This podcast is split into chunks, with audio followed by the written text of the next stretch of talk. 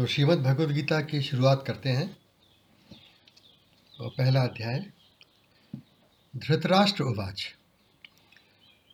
धर्मक्षेत्रे, कुरुक्षेत्रे, समवेतायुयोत्सव।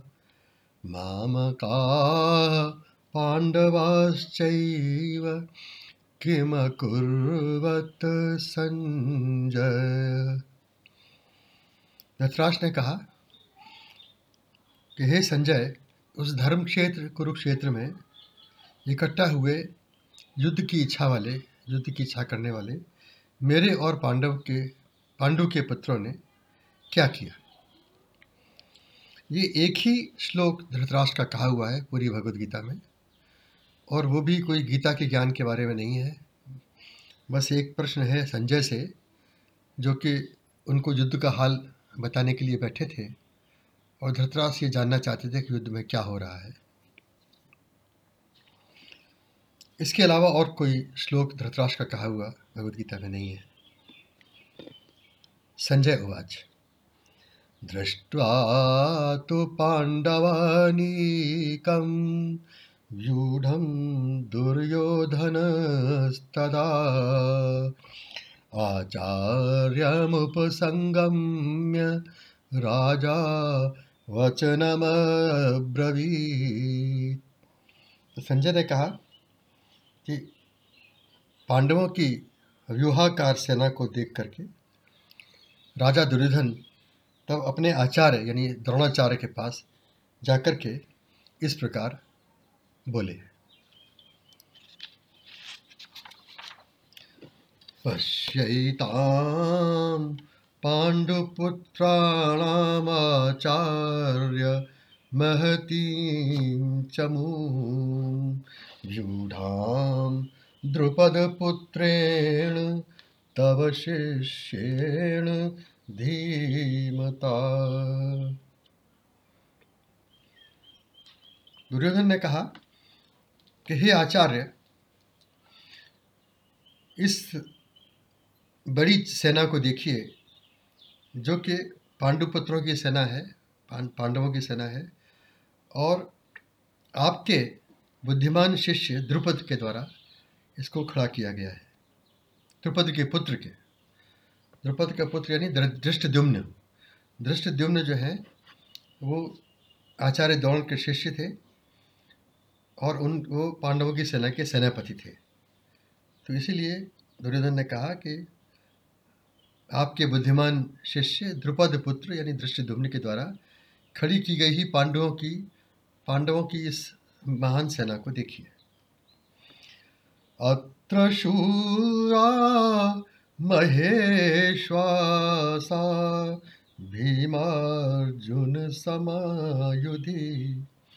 युयुधानो विराटश्च, द्रुपदश्च, महारथ।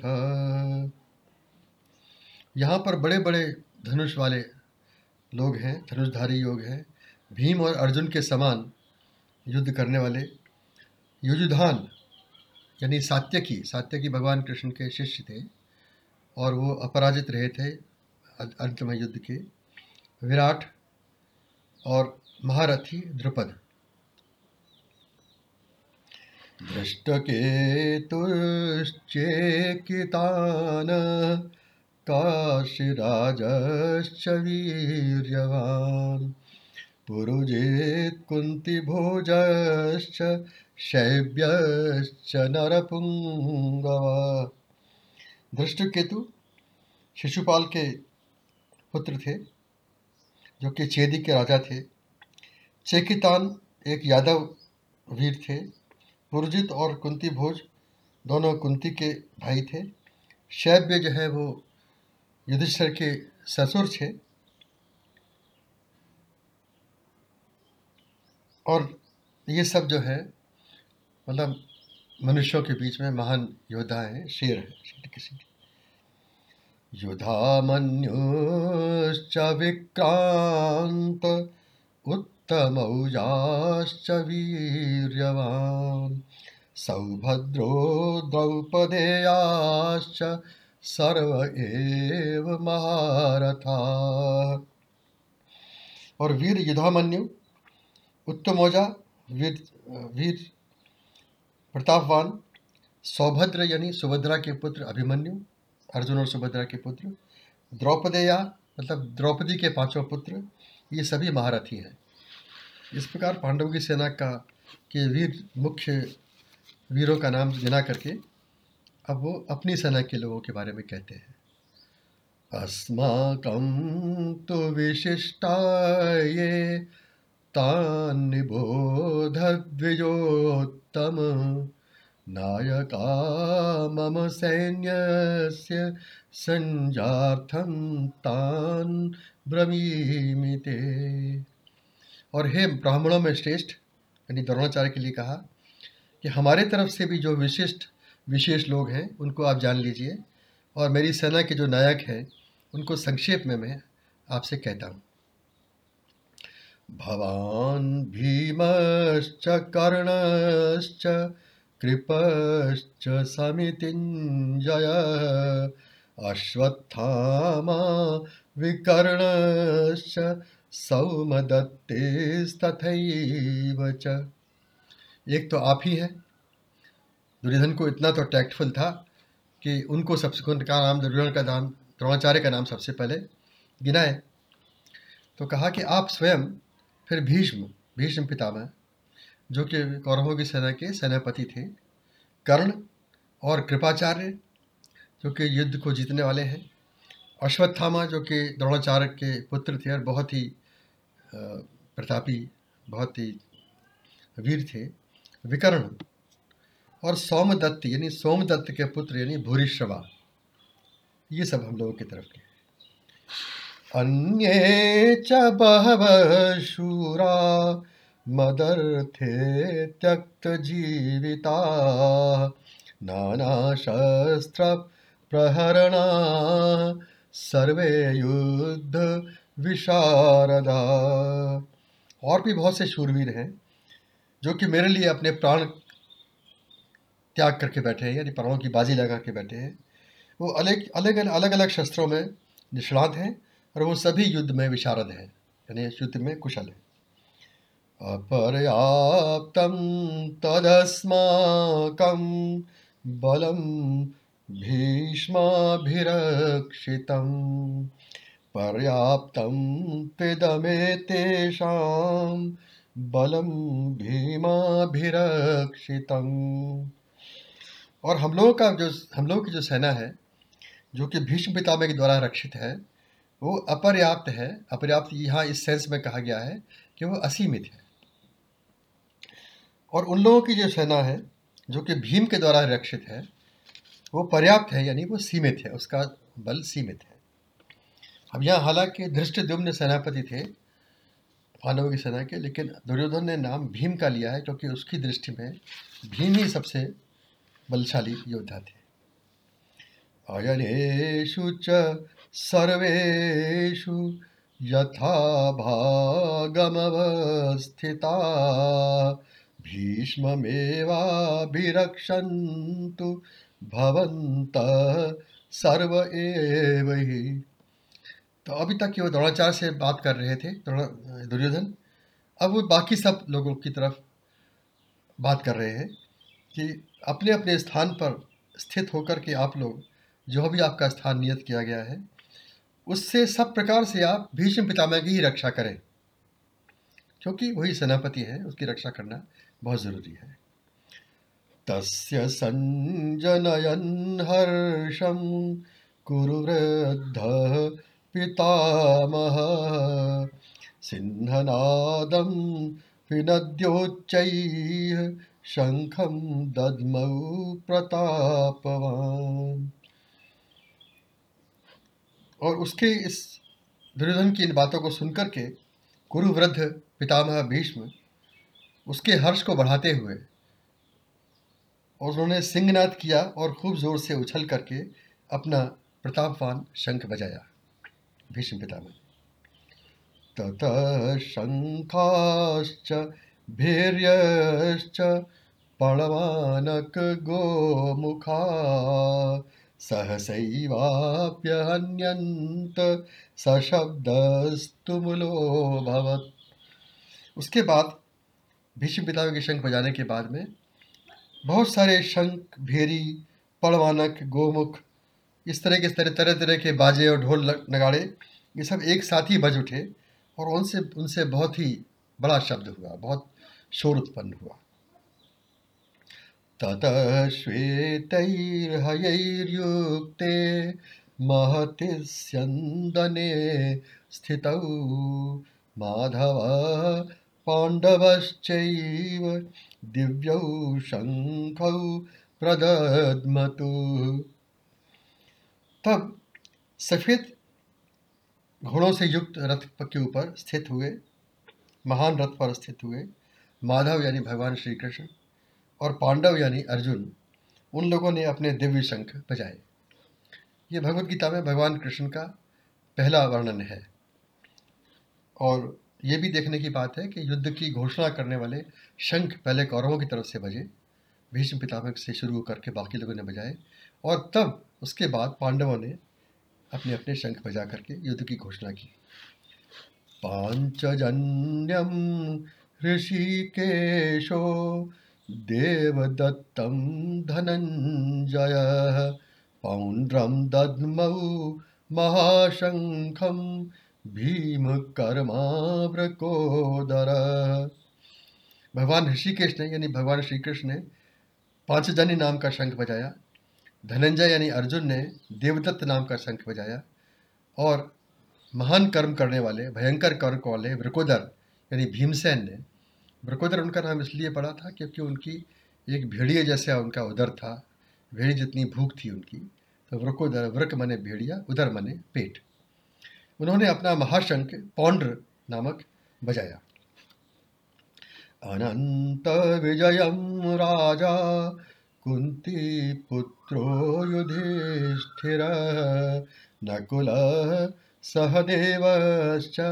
सुघोष मणिपुष्पक और राजा कुंती पुत्र युधिष्ठर ने अनंत विजय नाम का शंख और नकुल सहदेव ने क्रमशः सुघोष और मणिपुष्पक शंख बजाए।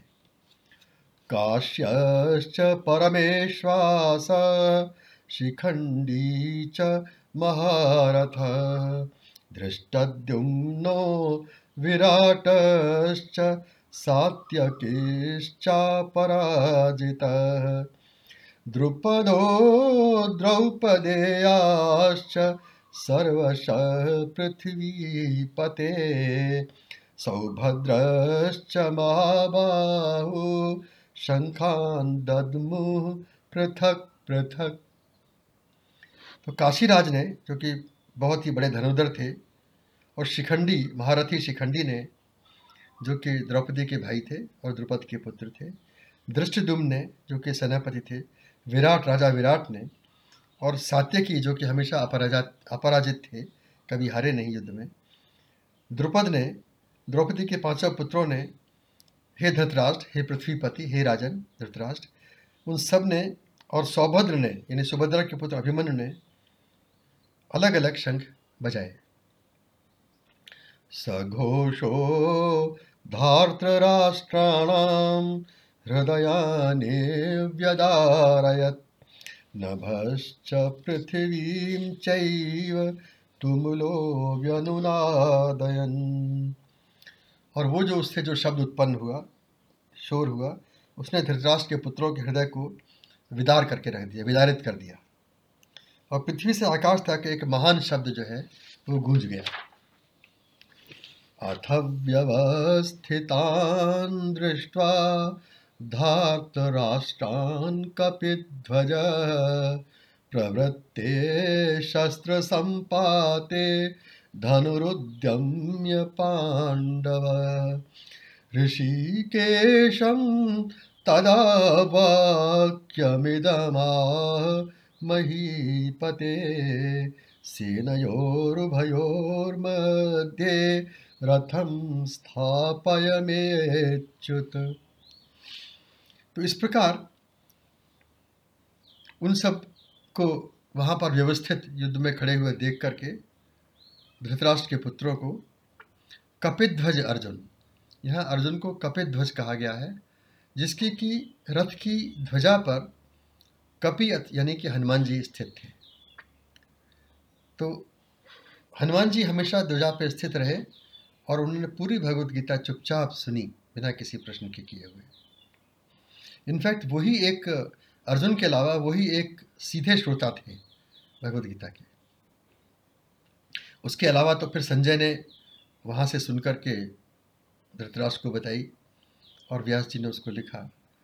लेकिन कपित ध्वज उनको अर्जुन अर्जुन के लिए इस्तेमाल किया गया है, क्योंकि उनकी उनकी रथ की ध्वजा के ऊपर हनुमान जी प्रतिष्ठित थे। तो उस समय जबकि अर्जुन ने ये सब देख करके और उस समय जबकि शस्त्र चलने ही वाले थे, उस अर्जुन ने, उस पांडव ने धनुष को उठा करके और भगवान ऋषिकेश से इस प्रकार कहा ये वाक्य कहा कि, हे अच्युत, दोनों सेनाओं के बीच में मेरे रथ को स्थापित कर दीजिए।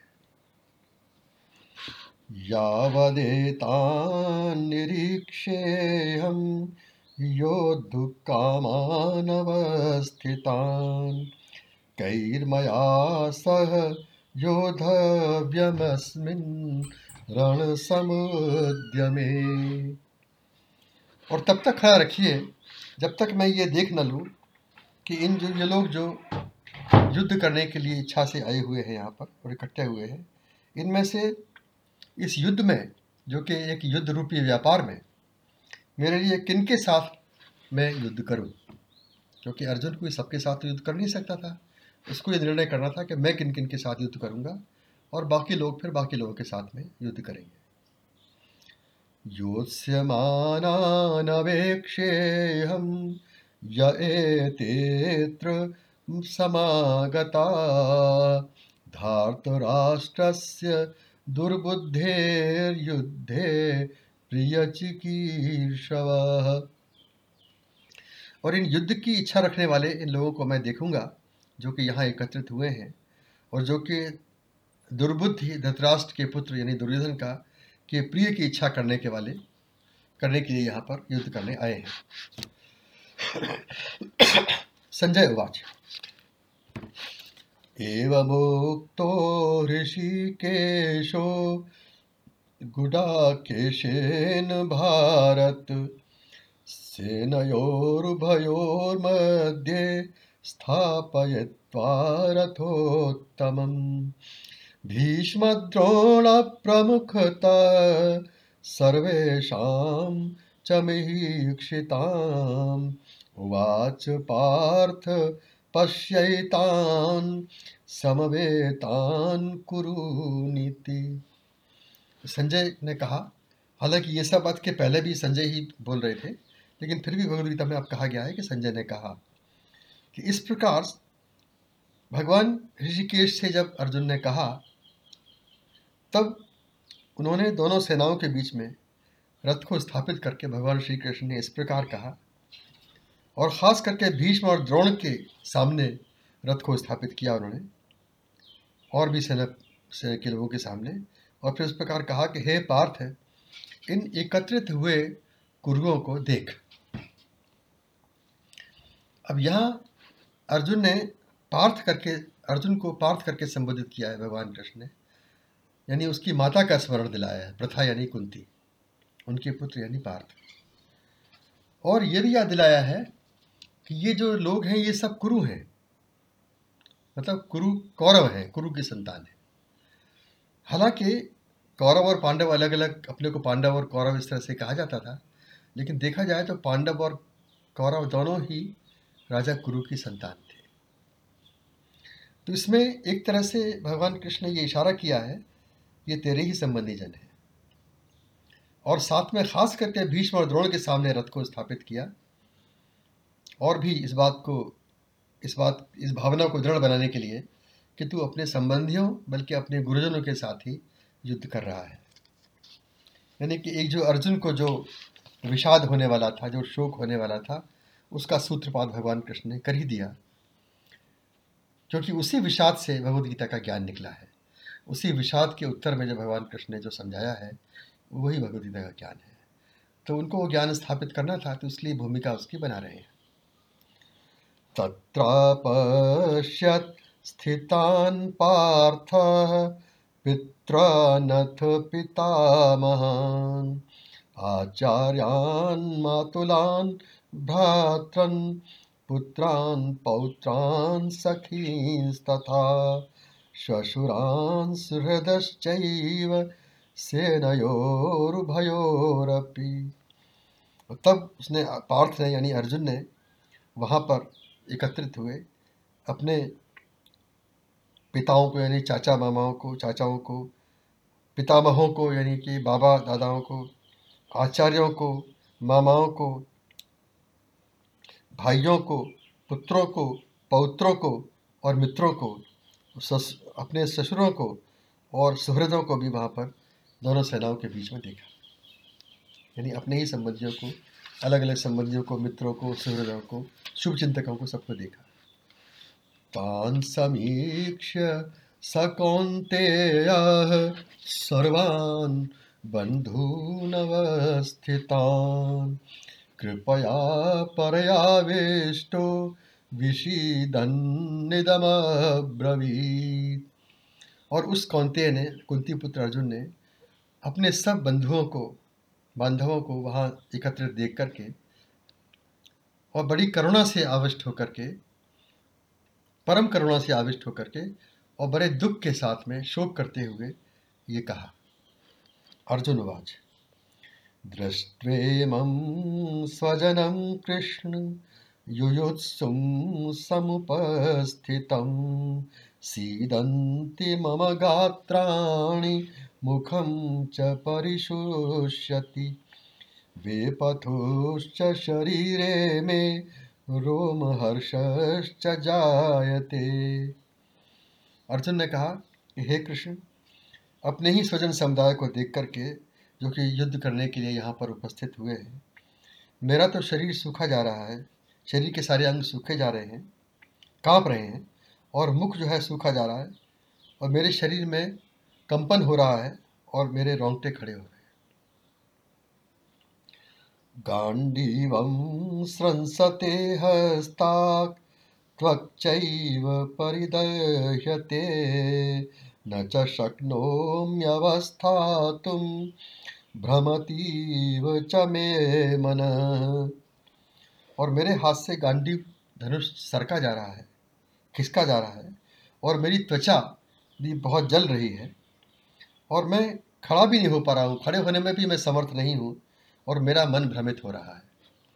जब कभी शोक का या उदासी का या निराशा का आक्रमण होता है तो सबसे पहले इंद्रियों पर असर होता है। तभी अर्जुन ने कहा कि मेरे हाथ पैर सूखे जा रहे हैं, मुँह सूख रहा है और मेरे शरीर में रोमांच हो रहा है। मुझमें इतनी भी ताकत नहीं है कि मैं गांधी धनुष को पकड़ सकूँ, युद्ध करना तो बहुत दूर की बात है। और मैं खड़ा भी नहीं हो पा रहा हूँ। और फिर वो, उसका असर इंद्रियों से फिर मन पे आता है। तो कहा कि मेरा मन भी भ्रमित हो रहा है। निमित्तानि च विपरीतानि केशव, न च श्रेयोनुपश्यामि हत्वा स्वजनमाहवे। और हे केशव, मैं लक्षणों को भी विपरीत मान रहा हूँ, यानी शकुन जो भी कहते हैं, संकेतों को मैं विपरीत देख रहा हूँ। और मैं इस युद्ध में अपने स्वजन समुदाय को मार करके कोई भी कल्याण नहीं देख पा रहा हूँ कि कोई कल्याण होगा इससे। तो अब वो जो दुर्दशा मन की हुई, अब वो बुद्धि को भी, पर भी असर कर रही है। और बुद्धि भी ये कह रही है कि नहीं भाई ये ठीक नहीं है और इसमें कोई कल्याण नहीं। न कांक्षे विजय कृष्ण, न च राज्यं सुखानि च। किं नो राज्येन गोविंद किम भोगैर्जीवितेन वा। हे कृष्ण, में, मैं विजय की इच्छा नहीं रखता, और न राज्य की और न सुखों की, क्योंकि हे गोविंद राज्य से क्या मिलेगा, और इन भोगों से भी क्या फ़ायदा होगा? और जीने से भी क्या फ़ायदा होगा? क्यों? ये सामर्थ्ये काङ्क्षितं नो राज्यं भोगाः सुखानि च। त युद्धे प्राणांस धनानि च। क्योंकि जिनके लिए हम राज्य की और भोगों की और सुखों की इच्छा करते हैं वही इस युद्ध में अपने प्राणों की मोह को त्याग करके हमारे सामने युद्ध करने के लिए तैयार खड़े हैं। आचार्या पितर पुत्रास्तथैव च पितामहा मातुला श्वशुरा पौत्रा श्याला संबंधिनस्तथा। और वो कौन लोग हैं? वो आचार्य हैं।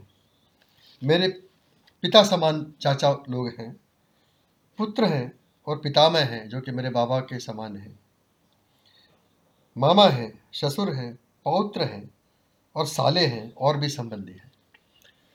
अब इस समय अर्जुन बहुत भावुक हो रहा है तो उसकी श्लोक की रचना भी ऐसे की गई है कि इसमें कुछ विसर्ग, बहुत ज़्यादा विसर्ग है। और वो विसर्ग ऐसे हैं जिनकी संधि नहीं हो सकती है संस्कृत के व्याकरण के हिसाब से। जैसे कि, देखिए आचार्या पितर पुत्रास्तथैव च पितामहा मातुलाः, श्वशुराः, पौत्राः, शालाः, संबंधिनस्तथा। ऐसे शब्दों का चयन किया गया है कि विसर्ग बहुत आते हैं, बहुत आ रहे हैं और वो अर्जुन की भावना को प्रकट करने में मदद कर रहे हैं। एतान्न हन्तुमिच्छामि दतोऽपि मधुसूदन। अपि त्रैलोक्यराजस्य हेतो किं नु मही कृते और हे मधुसूदन, मैं इनको मारना नहीं चाहता। चाहे मुझको, मैं तीनों लोगों के राज्य के लिए भी इनको मारना नहीं चाहता। फिर एक पृथ्वी के राज्य की तो बात ही क्या है?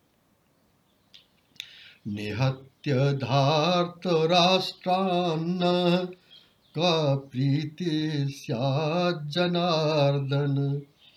पापमेवाश्रयेदस्मान् हत्वैतानात तायन। हे जनार्दन, हे भगवान कृष्ण, इन धृतराष्ट्र के पुत्रों को मार के हमको क्या प्रसन्नता होगी? हालाँकि ये लोग आतताई हैं। आतताई उन लोग कहते हैं जो कि बहुत ही हीनियस क्राइम करते हैं। हत्या, बलात्कार, लूटपाट, आगजनी, इस तरह के कार्य जो करते हैं, उनको आतताई कहती है। तो ये लोग आतताई हैं, इसमें शक नहीं। इन्होंने हम लोगों को मारने की कोशिश की थी लाक्षागृह में, और भी बहुत से बार बार हमने हमारी हत्या करने का प्रयत्न किया। तो ये आतताई हैं, ये मानते हैं, लेकिन इनको मार करके तो हमको पाप ही लगेगा। पाप क्यों लगेगा? इसको आगे समझाएँगे। तस्मान्नार्हा वयं हन्तुं धार्तराष्ट्रान् स्वबान्धवान्। स्वजनं हि कथं हत्वा सुखिनः श्याम माधव। इसलिए हम लोगों को इन धृतराष्ट्र के पुत्रों को, अपने बंधुओं को नहीं मारना चाहिए, क्योंकि अपने स्वजन समुदाय को मार करके, हे माधव, हम कैसे सुखी हो सकते हैं? यद्यप्येते न पश्यन्ति लोभोपहत चेतस कुलक्षयकृतं दोषं मित्रद्रोहे च पातकम्। हालाँकि ये लोग इस बात को नहीं देख रहे हैं कि कुल के नाश करने से क्या हानि होती है, क्या दोष होता है। और मित्र के साथ द्रोह करने से कौन क्या पाप लगता है? ये बात ये लोग नहीं देख पा रहे हैं, क्योंकि इनका चित्त लोभ से आच्छादित हो गया है, लोभ से ढक गया है। इसलिए इस बात को ये लोग नहीं देख पा रहे हैं। कथम न जयमस्मा पापादस्मान्निवर्तितुं कुलक्षयकृतं दोषं प्रपश्यद्भिर्जनार्दन। मगर हे जनार्दन, हम लोगों को क्यों इस बात पर विचार नहीं करना चाहिए कि कुल के क्षय हो जाने से, कुल के नष्ट हो जाने से क्या दोष होता है? और इससे जो पाप लगता है, उससे निकलने का हम लोगों को क्यों नहीं प्रयास करना चाहिए? क्योंकि हम लोग तो देख सकते हैं। हम लोगों को तो कोई लोभ का आक्रमण हमारे ऊपर नहीं हुआ है। हमारी बुद्धि निर्मल है, हमारा चित्त भी लोभ से या मोह से आच्छादित नहीं हुआ है तो हम लोगों को इस पर विचार नहीं करना चाहिए। अब देखने की बात यह है, यहाँ पर अर्जुन की भावना जो है, बदले की भावना से एकदम उल्टी है। बदले की भावना हम ये कहते हैं कि अभी उन्होंने हमारा नुकसान किया तो हम उनका नुकसान करेंगे। हम इन्होंने जो जो हमारे लिए जो कुछ भी दुश्मनी करी, द्रोह किया, छल किया, कपट किया, हमको नुकसान पहुँचाया, उसका हम बदला लेंगे। यहाँ पर अर्जुन क्या कह रहे हैं कि उनकी बुद्धि तो लोभ के द्वारा बिगड़ चुकी है, इसलिए वो इस पाप को और इस हानि को नहीं देख पा रहे हैं, जो अपने ही स्वजन को मारने से होता है। मगर हमारे साथ तो ऐसा नहीं है तो हमको क्यों नहीं विचार करना चाहिए उस पाप से निकलने का? मतलब एक कहानी याद आती है कि एक दफ़े महात्मा गांधी जब छोटे थे तो होगा बच्चों बच्चों में कहीं लड़ाई झगड़ा हुआ, उनको पीट पाट दिया हुआ किसी ने तो आए, रोने लगे। उनकी माता ने पूछा कि, बेटा, क्यों रोते हो? कह लेंगे मुझको फलाने ने मारा। तो उनके मुँह से निकल गया क्या अरे मारा तो क्या हुआ? तुम भी उसको मार देते। तो रोना धोना भूल करके महात्मा गांधी एकदम गंभीर हो गए और बोले कि, माँ, तुम गलत करने वालों को तो रोकती नहीं हो और मुझे भी गलत करने को कहती हो। तो अर्जुन की भावना इस समय यह है कि अगर उन्होंने किसी कारण से उनकी मति भ्रष्ट हो गई है और वो गलत काम कर रहे हैं तो हमको क्यों गलत काम करना चाहिए? हमारी मति तो भ्रष्ट नहीं हुई है। हमको उस पाप से निकलने की कोशिश कीजिए। अब क्या होता है? कुल के नाश होने से क्या हानि होती है, वो बता रहे हैं। कुलक्षय प्रणश्यन्ति कुलधर्मा सनातना धर्मे नष्टे कुलम कृष्णमधर्मो विभवत्युत।